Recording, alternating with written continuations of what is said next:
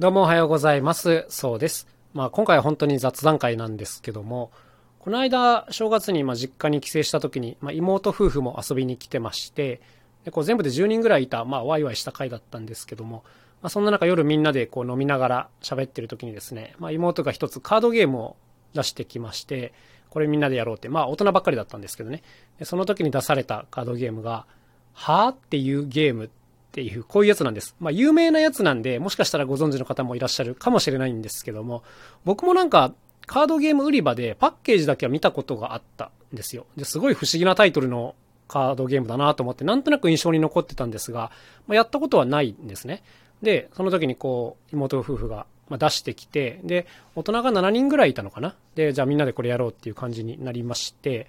これがね、すごくよくできたゲームだったんですよね。で、なんかこう、コミュニケーションツールとしてすごい優れてるなっていう風に感じたので、まあ、今日はざっくりこのカードゲームの紹介という感じにしようかなと思うんですけど、なんて言うんですかね。まあ大体こう、4人から8人ぐらいでプレイするゲームなのかな。まあ2人でもできなくもないっていう感じではあると思います。で、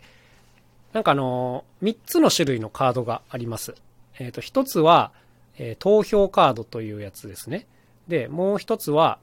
えっ、と、アルファベットカード。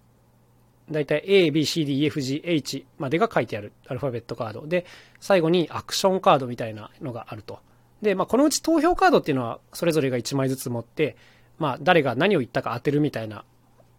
風に使うやつですね。で、まあ、鍵になってくるのは、アクションカードとアルファベットカードなんですけども、アクションカードっていうのは、こう、めくるとですね、えーいろんなこう、ワードが一つ書いてある。まあ、例えば、それこそ、はっていう言葉とか、あと、やばいとかですね。あと、あの、すごいとか、まあ、いろんなワードがあるんですけども、まあ、そういうなんか短い言葉ですね。で、そのアクションカードのその言葉の下には A から H までこう項目があって、まあ、その中には例えば何かを聞き返す時の「は」っていう言い方とかあとため息をつく時の「は」とか同じ「は」でもこういろんな言い方ができるじゃないですかこれが大体8パターンぐらいこうアルファベットに沿って書いてあるっていう感じなんですね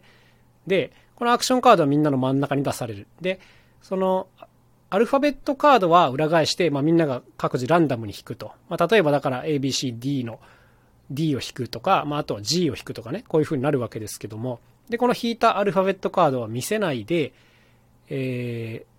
ー、このどんな風にはを言うのかっていうのを、まあ、決められるっていうことですね。なんとなく伝わってますかね、ここまでで。難しいな、言葉で説明するのは。まあ、要するに同じワードをみんな言うわけですけども、どんな風に言うのかっていうのを指示される。で、その指示された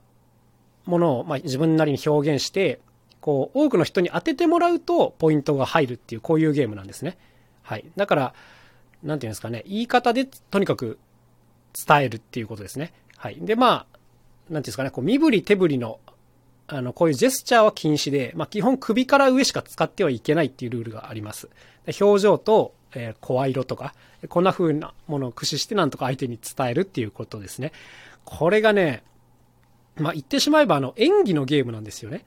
うん、なんかセリフは一緒だけど、それをどう言うかで、あの、どういう意味を持ってるのかを伝えるっていうゲームなんで、これ結構あの日本人向けのゲームというかね、あの、例えばやばいっていう言葉もいろんな意味のやばいがあるじゃないですか。あの、すごいっていう意味のやばいもあるし、本当にこう、身に危険が迫ってる場合のやばいもあるし、ただただこう相槌を打つ、ね、やばいね、みたいな、あの、軽いやばいもあるじゃないですか。だかこういう風になんか、いろんな風に取れる言葉っていうのがね、上手に選定されてて、なんか面白かったですね。こう自分なりには頑張ってやるんだけど、相手には思ったほど伝わんないとか、うん。逆にこう、なんていうんですかね、さらってやる人の方が、なんか意外と分かったりするとかね、こういうなんかいろんな遊び方が出るんですけども、まあ、とにかくね、一緒にやってる人たちのことをよく見なきゃいけないんです。一緒にやってる人のこう、表情、あの、振る舞いとか、